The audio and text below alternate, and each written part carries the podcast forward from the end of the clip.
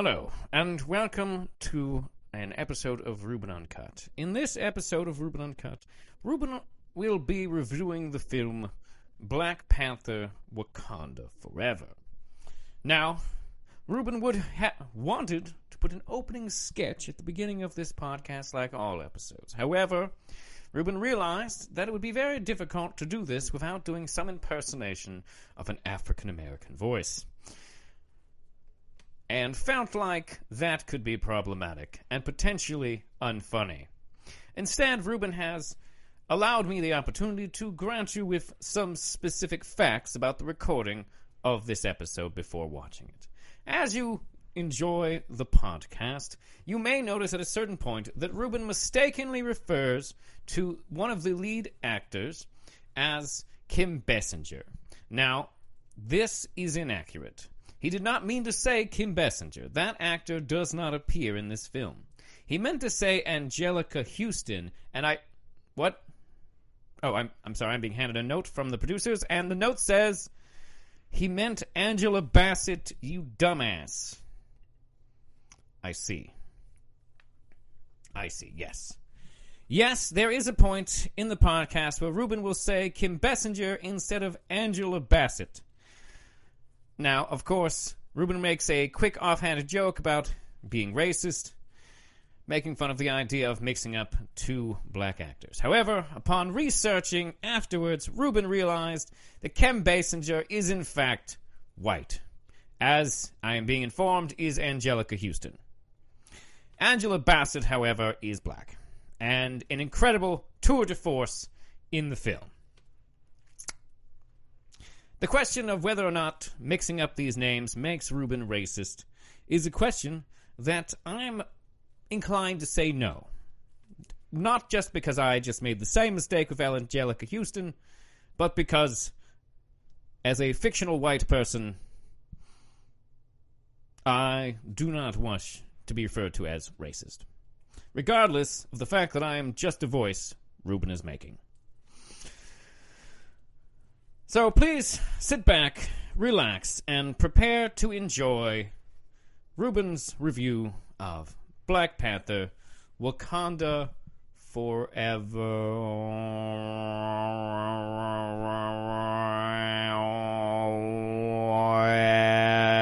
Welcome to the show.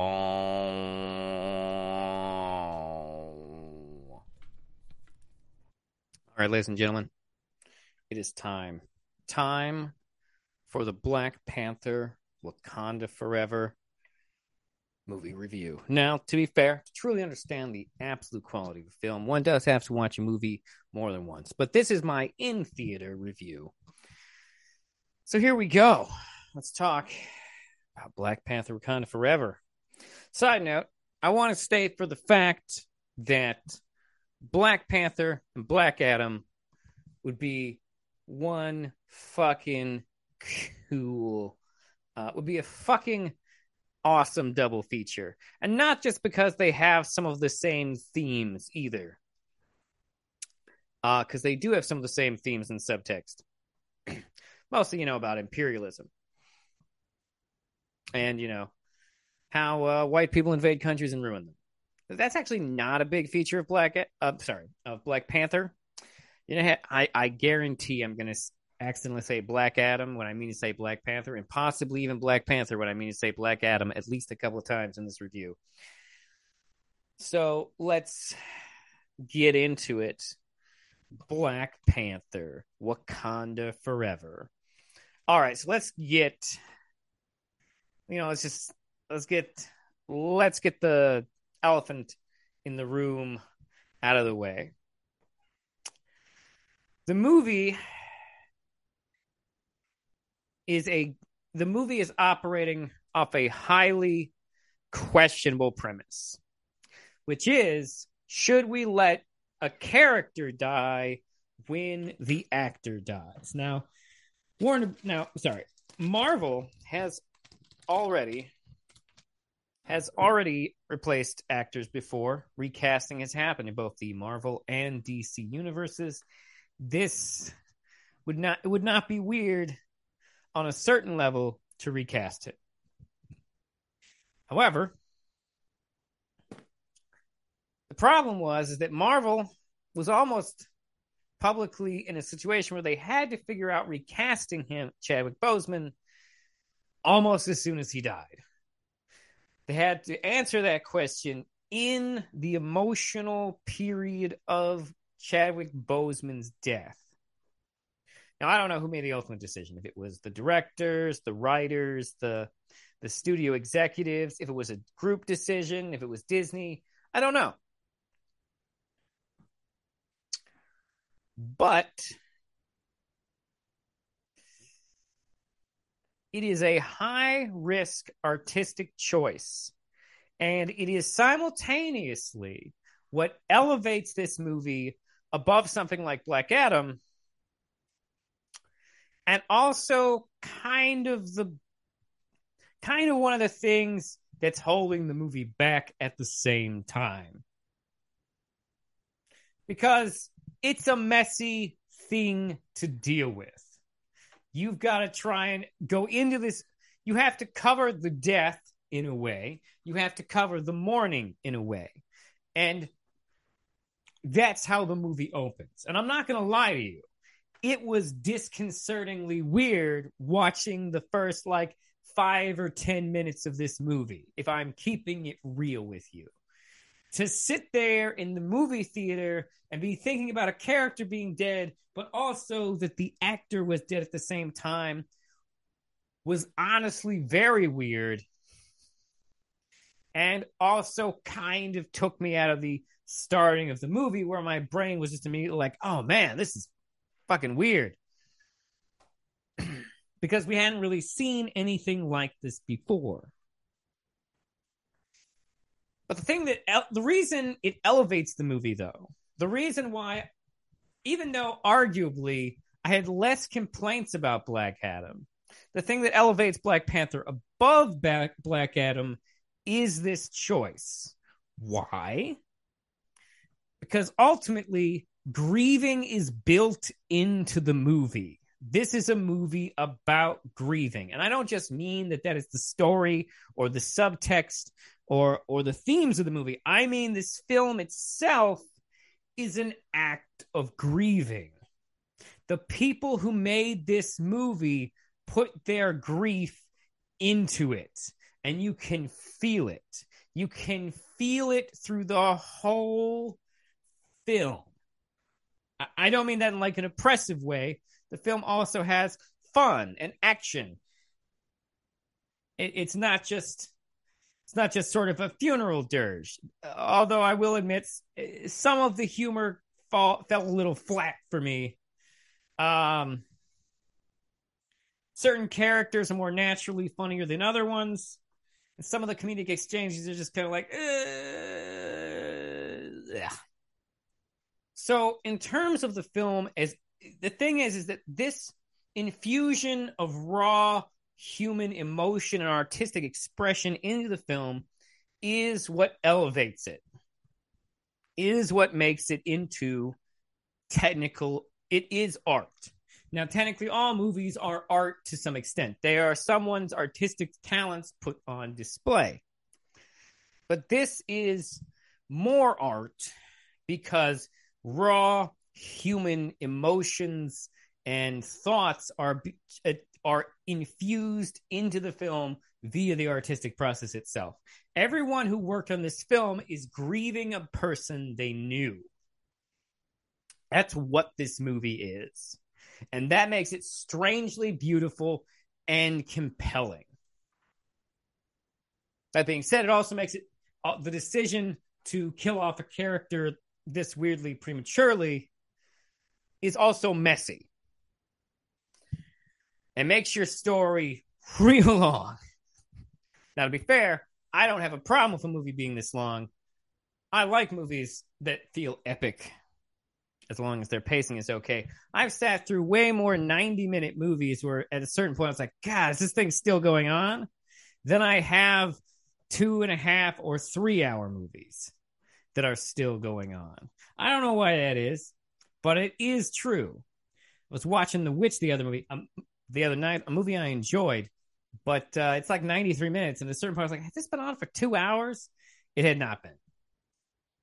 I liked it though. It was good. But back to Black Panther. So on the one hand of this movie, we've got this thing where there's this just really great it's just this really great human emotion built into the film. And i can't ignore that. I can't look away from that uh, both from like an emotional level or an artistic level. That's just fucking art man. And i would always support flawed i, I will always support flawed art over perfected uh, product. Um that being said on the superheroing side of things, so on the one hand, we got this the film is an artistic grieving process. And uh, then on the other side of this, we've got the other the uh, the superheroine part of the movie, uh, which is which just has huge Batman v Superman energy. I mean, if I'm being honest, this did not feel like a Marvel movie when I saw it. And that actually is the kind of the thing I like about Ryan Coogler. He's one of the few uh, Marvel directors who Marvel's like, yeah, sure, make it your own movie. I mean, I guess if you, because his movies don't play out like other Marvel movies, they're not slaves to the formula of Marvel movies, which is good because there ain't nothing in this movie. There's very little in this movie that feels like it's part of the Marvel formula. The only, in fact, the only time I was watching this movie where it distinctly felt like a Marvel movie uh, was any time Julia Louise Dreyfus's character uh, would show up. Side note: I I, I don't hate Julie Louis, Julie. What's her face from Seinfeld? I don't hate her, um, but I will say uh, her character, and I mean, she's her character's probably not meant to be as likable as as Nick Fury, but she's clearly going to be like the Nick Fury of the near like name if not this phase, then definitely the next phase. I got distracted by Julia Julia Louise Dreyfus. I got distracted by her for a second there. Okay, where was I? All right, so yeah, so this movie doesn't feel like a Marvel movie, I, and I mean that in a good way. I mean, for me personally, if your favorite Marvel movie is Ant Man and the Wasp, then this is prop. Then you're not going to be super thrilled about most of this movie. Mainly because it's long, it's more mature, and it's not just loaded with dumbass jokes. Don't be wrong, there were a couple jokes that made me cringe, but like overall, the movie doesn't enslave itself to constant one-liners, which is great because this movie is dealing with some heavy shit. And this and Ryan Coogler is a good enough director to know not to ruin the heavy shit with some ill-placed jokes. but yeah, the the movie has heavy Batman v Superman energy.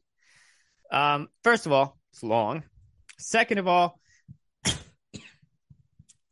is loaded with excuse me, choking for no reason it is loaded with the types of tropes and themes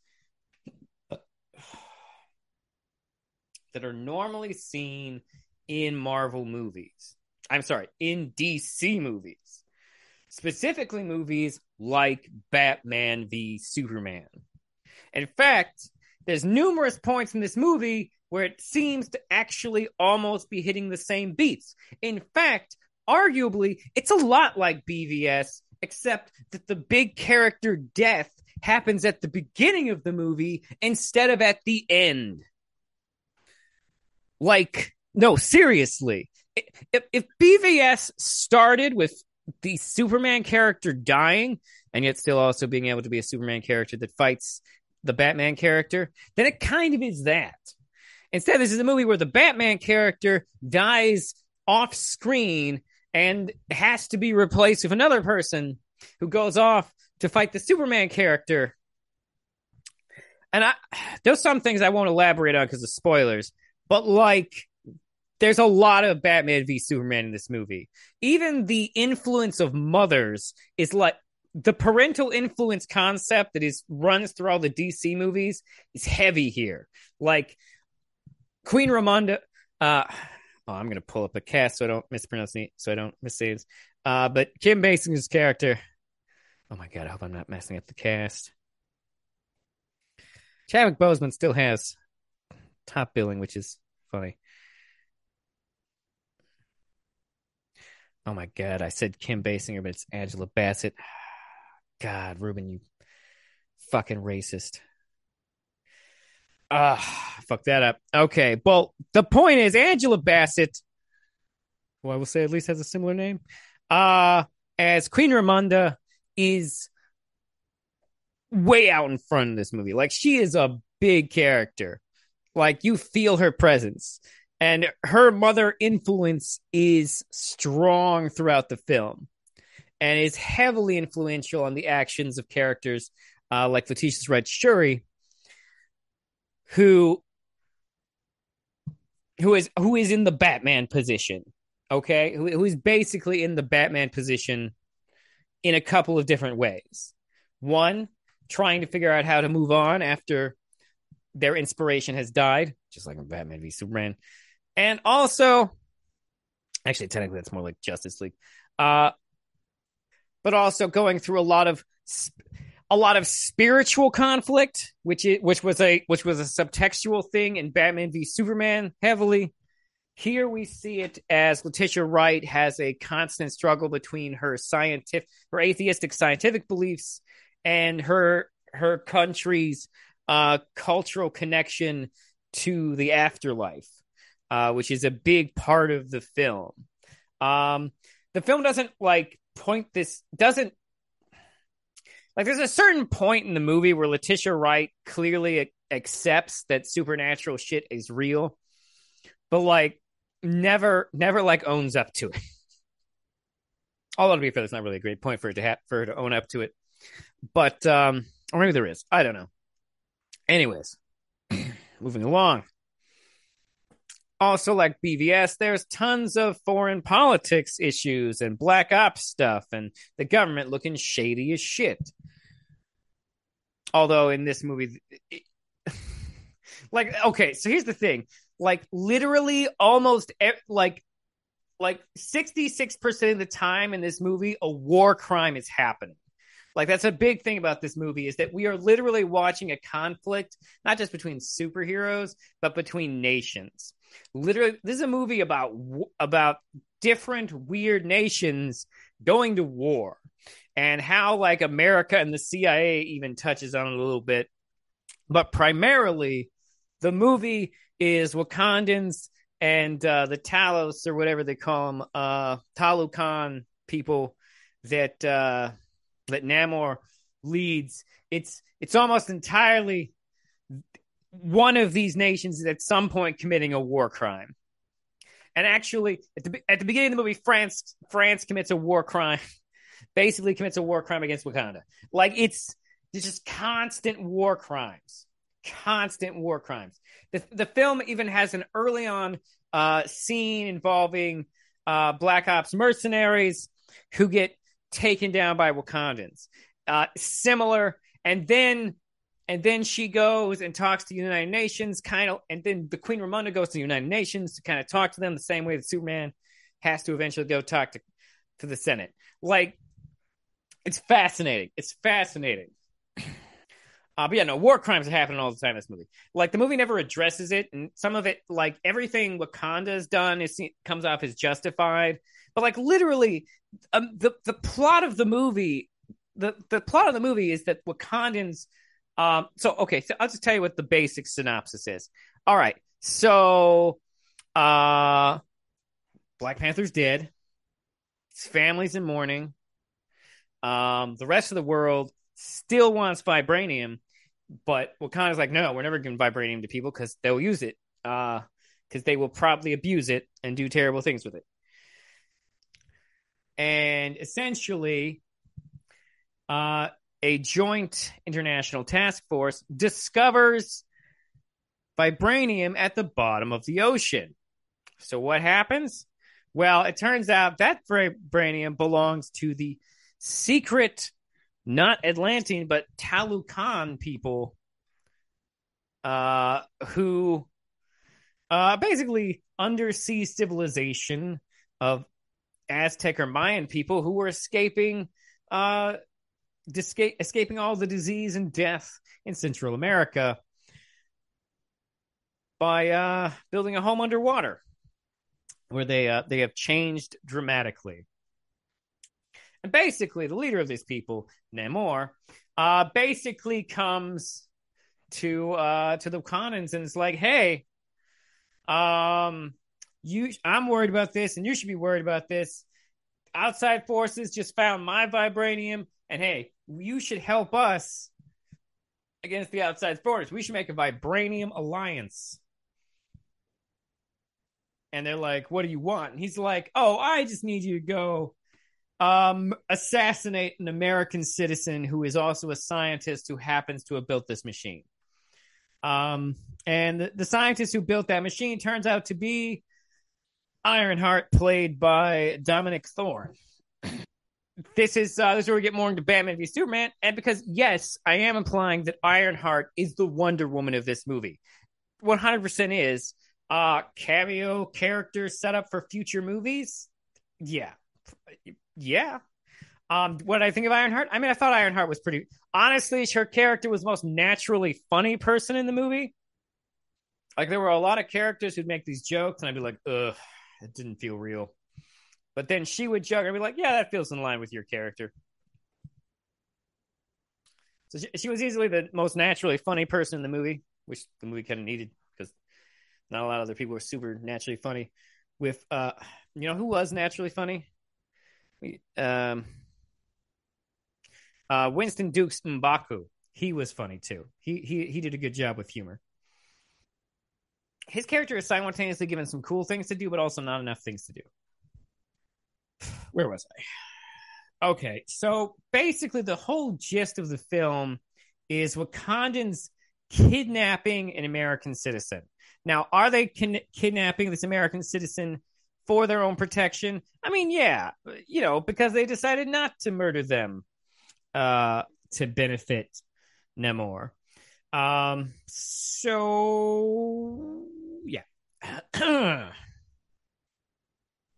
so of course, the whole movie, in the whole movie's uh, central conflict is based around this stuff, and it is honestly pretty dope. I have some complaints. I have some criticisms. Actually, primarily I have criticisms of Namor. Um, which is interesting because Namor is also my favorite part of the movie. Um, per- specifically because um, the actor, uh, oh my god, I hope it. Tenoch Huerta, Tenoch Huerta. I'm so sorry about not knowing how to pronounce your name, but dear sir, you fucking killed it in this movie. Um, and he did. Uh, he does a really, really good job in the movie. Um, it actually has some Black Adam energy. I, I think now actually they may have changed some of Black Adam's appearance because if they if he had the pointy ears and the weird haircut, uh, him and Namor would actually look too similar. Um, and they already have a lot of personality in common. So that's so that's the thing. But the, the guy who plays Namor does a great job. He makes him genuinely menacing. Like when he leans in and tells people he's going to kill them, uh, he a you believe him because his eyes say that he believes him. It, he does a really good job, really good job.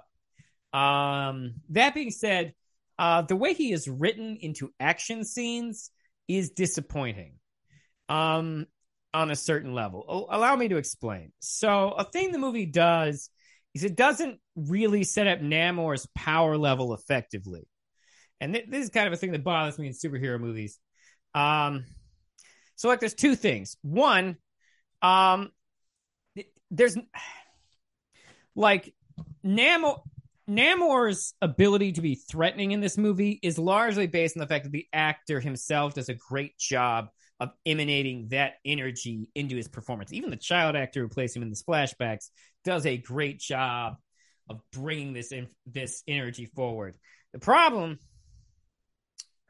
the problem is, is he doesn't really do anything um, to establish his power levels. Uh, oh, we, I mean, we see him throw a helicopter. Okay, that's great. But, but Marvel claims that Namor is on par with Thor and the Hulk. And there's just literally nothing in the movie to imply this.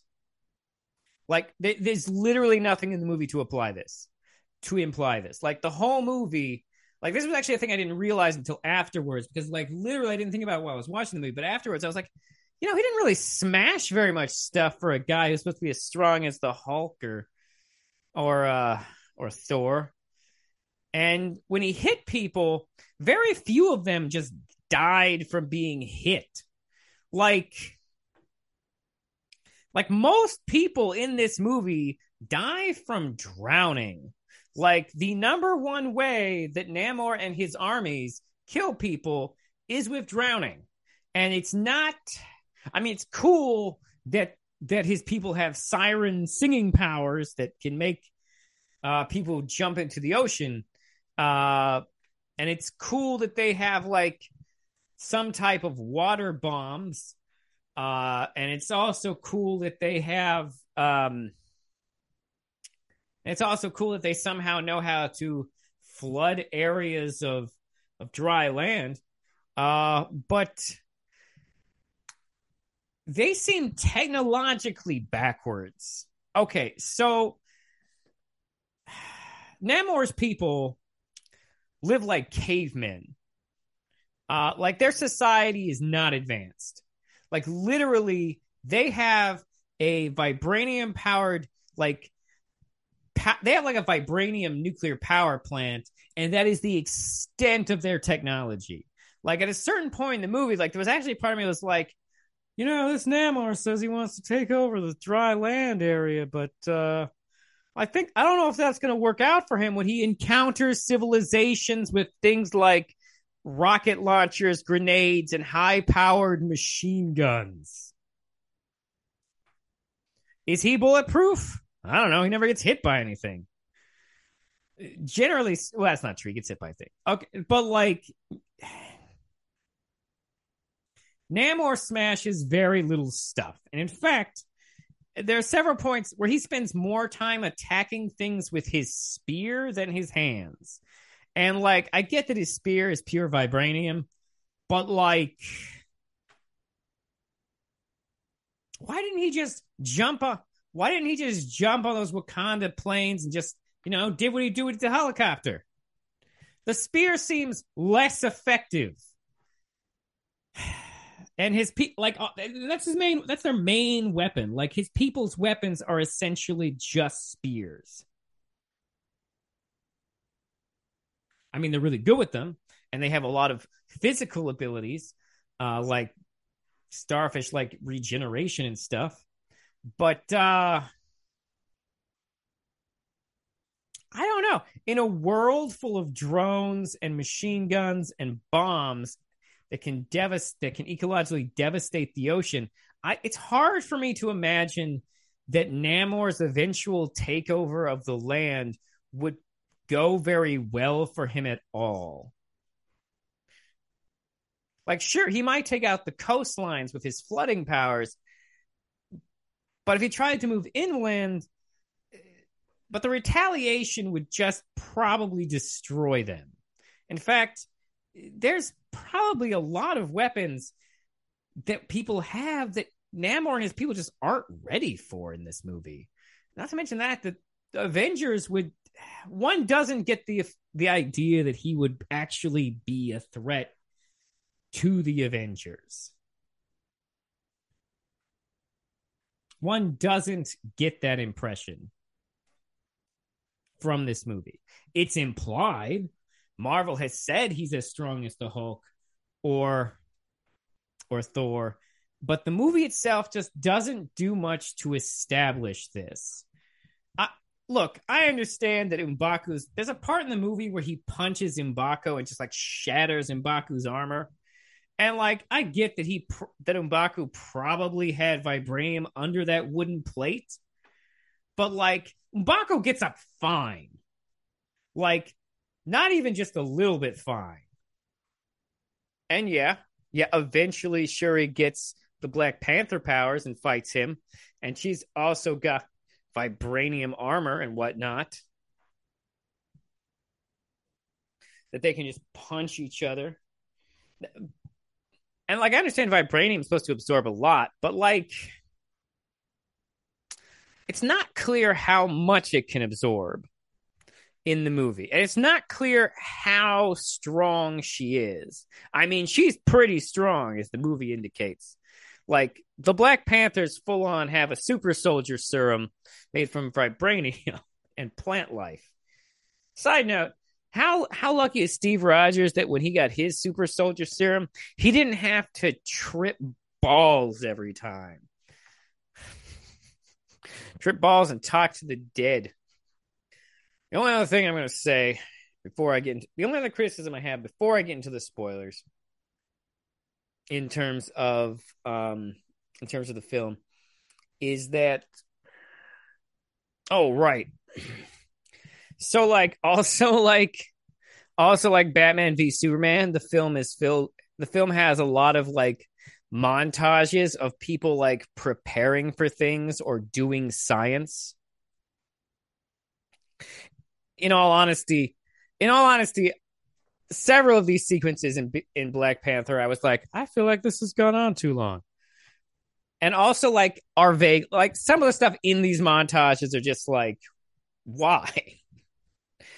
And and like a lot of it's just like, oh, Shuri's doing a thing with that 3D computer sim thing. And like it's just I understand what they're doing, but these sequences seem, I don't know, long and with stuff in them that doesn't really matter. There's also a few points in the movie where, like, there it, there's a few points in the movies that have like some generic action adventure movie vibe to them, and these these moments kind of bring it down a little bit. But in all honesty, I, I, overall enjoyed it. I like Batman v Superman, so I don't care that it has so much in common with it. Uh, even though like there is one scene in the movie where they basically do their own version of one of BVS's most controversial scenes, and my major reaction was just like, "What the? Are you kidding me?" But yeah, that's what I have to say about the non spoilers. Did I like it? Yeah, it's cool movie. If you if if you like Chadwick Boseman, then you should definitely go see this movie because it is basically a tribute to him. It's basically it's basically a tribute to him, and it's basically just something that is literally grieving for the man is built into the film itself. Now, I will say killing off the character i don't think is a great choice. I think it's convoluted and it's going to cause it's going to be weird later on and i'll go into that in the spoilers because it's not actually just as simple as them replacing him with with shuri. Um but i'll talk about that in the spoilers. So yeah uh definitely do recommend if you can do yourself a double feature of Black Panther and Black Adam, ideally Black Panther, Black Adam first, and Black Panther second, because well, I don't know, maybe you would like the heavier one first, but they're also long. Uh, I'd watch them together. But uh, all right, we're gonna go into the. I'm gonna go into the spoilers now. But if you like this podcast, please do whatever lets the place you're getting the podcast know that you like this podcast. And uh yeah. That'd be great. All right. Thank you for listening. For those who are interested, uh stay tuned for the spoilers. I will actually I mean you should watch the movie first and then Then listen to the spoilers. Unless you're like one of those people who likes movies to be spoiled for them before they watch them. All right, we're in the spoilers. You know we did spoilers because we're after the commercial break. I don't know if your podcast lets you know where the commercial break's gonna go. All right, so let's do this. Black Panther, Wakanda Forever, spoilers section. Let's get ready to talk about some war crimes, war crimes that are committed, and treasons. Technically, Martin Freeman's character, who I don't remember his name. What was the white guy's name? Is he the only one? By the way, there's way more white people in this movie than the first movie. Uh, just, I mean, I'm technically serious, but I'm also kidding. Uh, Martin Freeman. Oh, wait, Everett Ross. Is he supposed to be related to Thunderbolt Ross? Somebody get somebody look into that. All right. uh, his character's in the movie, and he technically commits treason because he essentially gives information to Wakanda uh, without telling the government. I, I, I do really appreciate that at the end of the movie, Wakanda extracts their mole from American custody. But they extract their mole from American custody. Okay, where was I? That's not the most important spoiler on here. So, what kind of spoilers am I going to talk about here? Okay, so I think I forgot to say in the last part is I actually really liked Namor's origin. I thought they really did a good job with that. And I would say also that while I find his underwater village, his underwater city less convincing or logical in any way than the uh in Atlantis from the Aquaman movie. I forgot to mention this. I get the impression Aquaman would kick his ass based on the power levels in this movie. He can throw a he can throw a like a, he can throw a small plane or helicopter, but Aquaman lifted an entire fucking submarine from the ocean in his movie. Even Namor, who's meant to be a tank, it, it comes across in the movie more like a uh, like a mobility player, like a mobility uh, build. Okay, I'm getting ahead of myself. well, actually, I'm not so much ahead of myself as irrelevant. All right, so what things are worth talking about that are spoilers? Okay, that's a good question. Uh so I mentioned a couple things. I I alluded to a couple things that I think are worth talking about in this section. Thing number one. Um, I I actually liked uh, Namor's origin. Thought it was well done. I, I I really like that Ryan Coogler went there with a lot of stuff. Like Ryan Coogler is not was not afraid to go hard at numerous points in this movie, including like showing Namor's underwater birth. I was I was impressed with that shit. Um so the BVS scene that I'm of course referring to is the Martha moment. You may remember the Martha moment from Batman versus Superman, where it's uh, Batman is uh, standing over uh, Superman, getting ready to uh, to murder him, and uh, essentially Superman mentions his mother's name. Batman has got PTSD and his obsession with his own mother, freaks out about it. It's like, why did you say that name? As he like spirals into PTSD panic, and uh, and wonder and Lois Lane comes out of nowhere and it's like, "Hey, Ma- Martha's his mother," and then suddenly, um, Superman is humanized for Batman, and Batman no longer wants to murder him. Well, almost the exact same thing happens in this movie. Almost the exact same fucking scene. Like literally, Shuri's got got him down, got Namor down, and she's standing over him, and she's ready to kill him. When suddenly, well, instead of anyone saying Martha, Instead, she just has flashbacks to his story about his mom, and then she has a vision. Not really a flash; it's like a vision of her own mother, give from the afterlife, giving her like, reminding her to to like em, embrace forgiveness, and it's like, it's like, damn. I, I was I was just like I was sitting in the theater and I was looking at it and I was like, it's the same fucking scene. Like she's even standing over him as he looks up with up at her. And it's just it's the same fucking scene. The same fucking scene. The scene was that it was ridiculed mocked. Here is basically done almost ident it's almost the exact same scene except with flashbacks and afterlife visions instead of dialogue. I'm gonna think about our moms, and then I'll remember you're human. Like that, it's the same scenes. It's the same concept, and yet I haven't heard anyone making fun of it in this movie yet. We'll see how it plays out, but it's the same fucking thing. There are some subtle differences based on the fact that this is also a conflict between world leaders and not just superheroes. But other than that, yeah, it's the same fucking thing.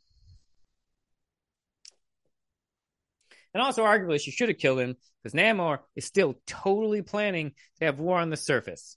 I can't wait to see that blow up in his face once he realizes he has no idea what their techno he has no idea what surface technology is like. For crying out loud, I am certain that Stark Industries has made shit that can kill these people. I wonder how it will politically blow up in Wakanda's face when it's revealed that uh, when this nation finally comes to light. Because the movie, because they successfully conceal Namor's people through the whole movie. America never learns about them. Oh, right. I should probably mention the two big things, of course, is that Michael B. Jordan is in the movie. He has a cameo. Actually, this I I dug this part. The whole scene where Shuri, like her her drug trip, the person she meets from the afterlife is Michael B. Jordan's character. Now, obviously, eh, the the movie implies without saying it that who she was hoping to see was T'Challa and not Killmonger. That is what the, I, she doesn't say. I don't remember her saying that out loud, but I'm fairly certain that that's the implication. And uh and like this movie, also like Batman v Superman, is playing up the darkness buried in Shuri from her traumas. The parallels just don't stop. Seriously, if you're watching this movie, I want you to look for all the parallel parallels between Batman v Superman in this movie. There's a lot of them. But I, I mentioned before that it's really not as simple as Shuri just replacing Chadwick Boseman's uh, T'Challa. Because just like Batman v Superman, the very last part of the film is an implication that our dead hero will return via some type of super or extra natural type of reason. In Bat in in Batman v Superman, we see the dirt slightly rise off the coffin. And uh, in this movie, we are introduced in the film at the very end to T'Challa's son. A three or four year old little boy who basically says, who reveals to Shuri that he is the reincarnation of T'Challa.